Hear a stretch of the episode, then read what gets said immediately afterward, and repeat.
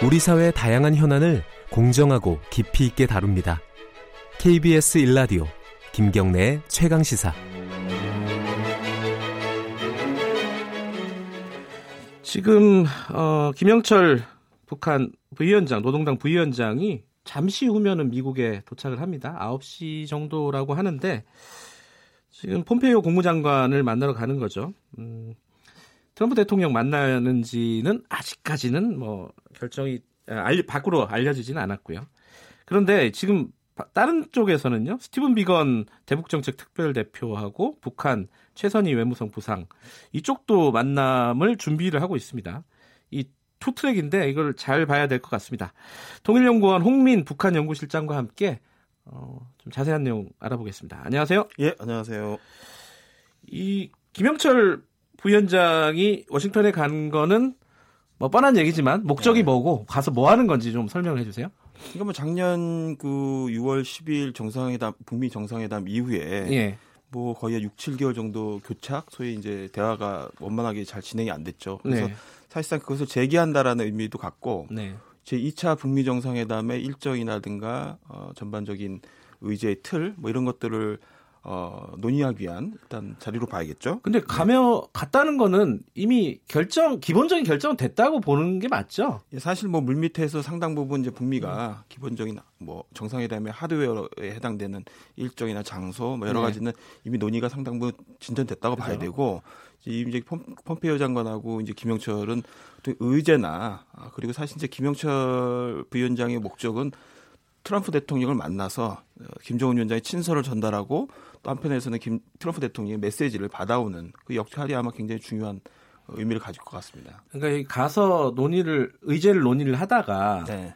틀어질 가능성 은 그렇게 없죠. 이게 그게 항상 걱정되잖아요. 근데 이제 저 저희가 좀 분리해서 봐야 되는 게 아까 예. 이제 스티브 비건하고 최선희의 만남도 예. 얘기하셨지만 사실 이제 폼페이오 장관하고 김영철 부위원장의 대화는 사실상 약간 좀, 좀 심하게 얘기하면 약간 귀머거리 대화처럼 음. 서로 좀 약간 협상가로서 협상을 한다는 분위기는 아닙니다. 아 그래요? 어, 뭐 약간 이제 자신의 입장들을 전달하는 수준은 좀 가능하겠죠. 그리고 음. 큰 틀거리를 잡는 데는 어느 정도 역할을 할 수 있는데 네. 실질적인 그 회담 의제가 될 수 있는 정상회담 네. 의제가 될 수 있는 내용을 조율하는 부분은 사실상 그 스팀 비건과 최선희 부상이 사실상은 어떻게 보면 중요한 역할을 해야 되는 상황인 거죠. 네. 그 스티븐 비건이 그 직책이 대북 정책 특별 대표잖아요. 네네네. 그러니까 실무 차원에서는 거의 최고 책임자에 해당된다 이렇게 보면 되겠네요. 그렇죠. 한반도 문제 특히 이제 대북 문제에 관련해서는 전권을 거의 다 가지고 있다라고 봐도 되는데 물론 이제 국무부 소속이고 국무부 장관의 지위를 받긴 아, 하지만 예. 이번에 이제 스티븐 비건 같은 경우는 좀 예외적인 부분이 있습니다. 왜냐하면 어떤... 굉장히 그 트럼프 대통령의 전폭적인 어 어떻게 보면 지원이랄까요 음. 이런 것들 받고 있고 실제 뭐 만난 분들의 얘기 들어보면은 스티븐 빙건 자신이 어 트럼프 대통령과 직보를 할 정도로 매일매일 직보를 할 정도로 대북 문제에 있어서는 정권을 자기가 위임받고 하고 있다. 뭐 이런 음. 얘기를 해요. 그래서 사실상 펌페이오보다는 어떻게 보면 그 대북 문제에 있어서는 집중도도 굉장히 높은 사람이고 예. 어, 현안에 파악 능력이 굉장히 어, 있는 사람이라 이렇게 볼 수 있겠죠. 아 트럼프 대통령한테 직보를 하는 사람이군요. 북한 문제에 관해서는. 음. 예, 그만큼 이제 시, 신뢰를 받고 있는 부분도 있고, 예. 어, 그 다음에 또 나름대로 협상이라든가 여러 측면에서 기술적인 측면들 또 뭐 노하우가 상당히 뛰어나다 이렇게 볼 수도 있겠죠. 그러니까 김영철 부위원장이 이번에 워싱턴에 가서 트럼프 대통령 만날까요? 어떻게 보세요? 뭐 일단 지금 2박 3일 일정 정도로 그 뭐 진행되는 걸로 일단 나와 있는데 물론 이제 1박 2일로 끝일 수도 있지만 네. 만약 2박 3일 일정으로 간다면 트럼프 대통령 만나는 거는 기본적으로 좀 가능할 것으로 보이고 네. 특히 이제 과거처럼 뉴욕을 경유해서 워싱턴을 가는 일정이 아니라 바로 워싱턴으로 직행했기 때문에 네. 처음 있는 일이거든요. 음. 이제 그렇게 워싱턴으로 직행했다라는 건 그만큼 트럼프 대통령을 만나는 쪽에 더 무게를 두고 일정이 잡혀 있을 가능성이 높다. 이렇게 봐야겠죠. 아 보통은 이제 유엔에 가서 아 유엔이란다 뉴욕에 가서 그렇죠. 어, 유엔 네. 쪽에 북한 사람들도 좀 만나고 그러고 나서 워싱턴 넘어가는데 예. 이번에는 워싱턴으로 바로 갔다. 그러니까 유엔 주재 북한 대사관을 예. 경유해서 가거나 네. 보통 유엔 주재 대, 북한 대사관이 거기 있기 때문에 뉴욕을 경유해서 보통 가는 일정들이 많았고 예전에 조명록 총정치국장 같은 경우에는 샌프란시스코를 통해서 이제 어, 워싱턴을 가는 경, 그 코스가 있었죠. 근데 이제 아까 그 스티븐 비건하고 최선희의 어떤 의제 같은 거는 이쪽에서 네. 이제 협상을 한다고 하셨잖아요. 네. 지금 나온 얘기가 이제 문정인 특보가 그런 얘기를 하셨어요. 그 ICBM 폐기가 요번에 아마 나올 네. 거다. 어떻게 보십니까? 저는 그건 좀 약간 넌센스라고 보고 넌센스라고 보세요? 물론 이제 문정인 특보께서 네. 가지고 있는 뭐 정보 정보라든가 또 분석 네. 능력에서는 뭐 그런 부분 나올 수 있는데 그 근거가 좀 약간 좀 아직은 개연성이 좀 낮다. 왜냐면은 ICBM이라는 것은 이제 전략을 폐기하려면은 네. 전체 양이 파악이 돼야 되고 예. 전체 양에 대해서 북한이 공개를 해야 되는데 북한이 이미 무기화돼 있는 ICBM의 내용들을 최종적 협상 수단으로 삼고 싶어하지 그거를 초기에 가장 우선 대상을 삼아서 전략을 공개한다라는 거는 사실 협상의 측면에서 보면 상당 좀 아. 현실적이지가 못한 부분이죠. 지금 끊을 때는 아니다. 이런 말씀이시네요. 그렇죠. 그래서 음. 오히려 이제 작년에 9월 평양 공동선을 통해서 이미 북한은 어 5조 2항에서 영변을 우선적으로 네. 폐기할 용의를 밝혔기 때문에 그게 가장 우선 대상이 될 가능성이 있고 거기에 다만 플러스해서 뭐 예를 들면 동결에 해당되는 그러니까 미사일 관련돼서 동결에 해당되는 평양의 산동 그러니까 미사일 단지가 있습니다. 예. 미사일 테스팅과 거기에서 뭐 개발 조립이 이루어지는 곳인데 거기에 대한 뭐 셧다운 소위 말해서 폐쇄를 하고 아하. 가동 중단하는 것은 어느 정도 이제 초기의 조치로는 의미가 가질 수 있는데 예. 이미 무기화돼 있는 ICBM을 전량을 다 공개하고 그거를 폐기 이관한다. 그거는 사실상 초기에 할 수 있는 조치로는 북한이 받아들이기도 힘들고 또 어떤 면에서는 그 이관 반출하려면은 어, 미국이 사실상 그걸 가, 그 가져간다라는 의미가 될 수 있는데 그걸 북한이 허용하기는 상당히 힘들고 이번에 북중 정상회담에서 나왔던 북중 간의 비핵화 관련해서 연, 연구 조정한다 네. 이런 말이 나왔는데 이 부분은 중국이 비핵화 과정의 상당 부분 기술적으로도 개입할 수 있는 여지를 남겨두는 말이었거든요. 예. 그러니까 그 말은 만약에 이관 폐기를 하더라도 중국에 가서 이관 폐기하든 아니면 러시아로 이관 폐기를 하든 한 방법도 있거든요. 그러니까 음. 미국으로 준다는 거는 굉장히 자기 전략적인 걸 많이 초기에 노출한다는 개념이라서 좀 약간 받아들이기가 좀 힘든 부분이 있죠. 네. 그러니까 ICBM은 아까 말씀하셨듯이 최종적인 어떤 단계 최소한 네. 중간 이상의 단계에서 음. 나올 수 있는 부분이라고 봅니다. 예. 그러면 어쨌든 그 전 단계 아까 뭐 셧다운 미사일 관련된 어떤 시설들의 셧다운을 말씀하셨는데 네. 그 정도를 만약에 이제 미국 아, 북한이 미국한테 비핵화 관련해서 줄 수 있는 네. 카드라고 보면은 네.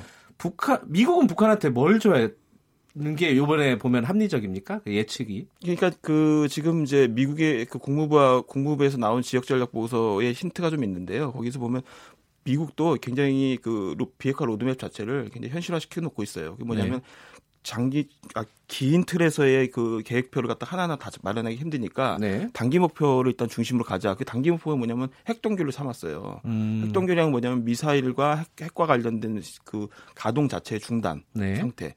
뭐 이걸 이제 목표로 삼았고 그래서 아까 말씀드린 것처럼 일종의 어 영변 핵시설과 미사일 단지 정도를 폐쇄하는 정도, 네. 가동 중단하는 정도만 돼도 동결로서는 기술적 의미가 굉장히 크다라고 아. 보는 거고 거기에 상응한다면 북한이 바라보는 건 뭐냐면 바로 대북 제재, 유엔 유엔 안보리 대북 제재를 1차적으로 푸는 것. 음. 그리고 최소한 푸는 것을 어느 시점에 할 수 있다는 약속이라도 해주는 네. 부분. 그리고 그것을 통해서 어느 정도 신뢰가 조성되면은 그 신뢰 조성 단계 종결 지점으로 종전선을 하는 것 음. 이게 이제 기본적으로 북한이 원하는 것이고 그 이후가 되는 그 종결 종결 지점으로서 종전선이 이루어지면 그 다음부터는 자신의 이제 핵이 폐기되는 단계로 들어가는 거죠. 왜냐하면 동결을 이미 했기 때문에 동결 이후는 이제 폐기 단계로 들어가는 방식이겠죠. 예. 유엔 대북 제재가 좀 해결이 된다 그러면은요. 네. 그러면 지금 북한이 원하고 있는 여러 가지 경제적인 부분 있지 네. 않습니까? 뭐 개성공단이라든가, 네. 뭐 금강산 관광이라든가 이 부분이 가능합니까? 아, 그럼요. 물론 음. 이제 북한이 지금 주장하는 건 뭐냐면은 원래 음. 그 개성공단이나 금강산 사업의 중단은 유엔의 안보리 제재 때문에 이루어진 것이 아니거든요. 그, 렇긴 예, 하죠. 예, 예. 그리고. 물론 이제 그 이후에 그게 제재가 계속 이루어져 왔기 때문에 제재의 어떤 틀에서 이걸 결국 예. 풀긴 해야 되지만 어, 어떤 면에서는 이제 미국이 독자 제재를 계속 유지하더라도 최소한 유엔 안보리 틀에서의 제재가 어느 정도 단계적으로 스냅백 조항을 두고서 이제 해제되는 국면으로 간다면은 네. 결과적으로 이 그 과거에 중단됐던 개성공단 금강산도 상당히 유연하게 처리할 수 있는 공간이 생기는 거죠. 음. 그래서 그런 측면에서는 정부가 상당히 그 유연하게 어, 허용하는 조치 또는 재가동 재가동하는 조치로 갈 수 있는 여지가 충분히 있다고 보죠. 자, 그게 사실은 지금 말씀하신 부분들은 일단은 트럼프 대통령하고 어, 김정은 위원장하고 만나야지 이제 되는 거잖아요. 그렇죠. 거기서 좋은 결과가 나와야 되는 거죠. 언제 어디서 만날 것으로 뭐 베, 베트남 네. 다낭은 거의 이제 확정된 분위기더라고요. 이 보도를 보면은. 예, 그때 뭐 이제 유동성이 좀 있을 수도 있는데 기본적으로 예. 베트남 확실하다라는 예. 거고 다낭이 될지 이제 뭐 하노이가 될지 모르지만 사실 하노이를 이제 가보신 분들은 다 아시겠지만 굉장히 시내가 복잡하기도. 하고 아우, 사람 많죠. 호텔 시설의 측면에서 상당히 조금 뭐 뭐랄까요 우리가 싱가포르에서 봤던 그 정도의 수준을 갖춘 예. 시설이 별로 없죠. 그래서 음. 다낭 같은 경우는 오히려 휴양 도시로서 나름대로 그런 시설들 어느 정도 가지고 있고 경호의 측면이라든가 의전의 측면 여러 가지에서 상당히 유용한 측면이 있겠죠. 예. 그러니까 그렇다면 언제 이게 사실 사람들이 네. 다들 이제 예측을 하는데 최근에 참 3월 1일이라는 네. 보도들이 나왔어요. 아, 예측성 보도죠. 3월 1일은 아마 그 답방 얘기가 3월 1일. 아, 참, 그래서 답방이구나. 예. 그럼 3월 1일 답방이면은 그 전이라는 거잖아요. 지금. 근데 그... 3월 1일 답방도 약간 이제 그거는 좀 희박한 저 가능성이 좀 굉장히 낮은 것을 볼 수 있는데요. 예. 왜냐하면 이 3월 1일이라는 거는 우리한테는 약간 독립운동을 했던 굉장히 상징적인 굉장히 날이고 100주년이 되는데 사실 그 북한과 이게 항일 소위 항일의 역사를 보는 부분에서는 사실상 조금 다른 결들이 있거든요. 그리고 북한은 굉장히 항일 무장 투쟁의 역사를 따로 굉장히 전통적으로 갖고 있는 부분이 있어서 3.1운동은 공통을 기념할 만 하지만 사실상 좀 남단 갈등의 여지, 뭐 이것을 꼭 북한과 답방을 음. 통해서 같이 해야 되냐라는 뭐 여지가 상당히 남아 있습니다. 그래서 이런 부분들을 굳이 어 3.1운동에 맞춰서 하, 하는 것이 과연 타당하냐 뭐 이런 부분도 아마 논란의 여지가 있고요. 미중 북, 북미가 만나는 시기는 스티븐 비건과 최선희를 통해서 실무급에서 얼마나 조율 가능한 얘기 조율이 어느 정도 이루어지냐에 따라서 네. 어, 시기가 조절될 수 있다고 봅니다. 왜냐하면 음.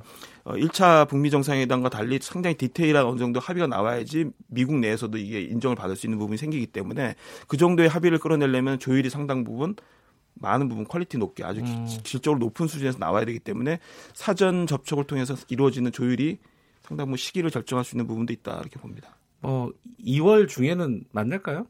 대략 뭐 그러니까 뭐 하신다면 뭐 오늘 내일 이제 폼페이오가 폼페이오 국무장관과 김영철 위원장의 어 만남이 네. 어느 정도의 내용을 가지고 가시화되냐에 따라서 아마 윤곽이 어느 정도 드러날 수 있다라고 볼 수 있겠죠. 계속 말씀을 안 하시네. 자신이 네. 없으시군요. 네.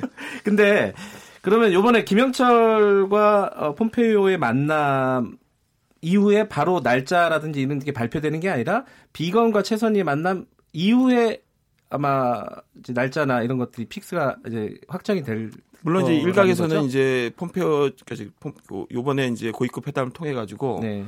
그 만약 트럼프 대통령 면담하게 된다면 트럼프 대통령이 직접 날짜를 음. 발표할 수도 있다. 이런 얘기도 나오고 있습니다. 그리고 원래 뭐 트럼프 대통령의 파격성으로 본다면 그런 가능성도 충분히 네. 있는데 그럼에도 불구하고 아마 이제 과, 거처럼 너무 시한을 못 박아서 뭐 6주 뭐, 뭐 이렇게 못 음. 박아 놨을 때 상당히 그 안에 조율에 대한 촉박함에 네. 쫓기는 부분들이 심리적으로 있거든요. 네. 과연 그걸 계속 감당하면서 무엇을 바꿔 갈 것인지 아니면은 네. 최소한 최, 스티븐 비거이나 최선희급에서 어느 정도 음. 만나서 실무급에서 얘기하는 과정에서 어, 윤곽을 잡아갈지 그건 네. 좀 지켜봐야 될 것 같습니다. 알겠습니다. 여러 가지로 어, 말씀을 해주셨는데 아까 문정인 특보가 틀렸다 이 말씀만 아, 기억이 나네요. 어, 틀렸다라고 보시면 안 되고. 네, 알겠습니다. 예, 고맙습니다 오늘 말씀. 예, 감사합니다. 통일연구원 홍민 북한 연구실장이었습니다.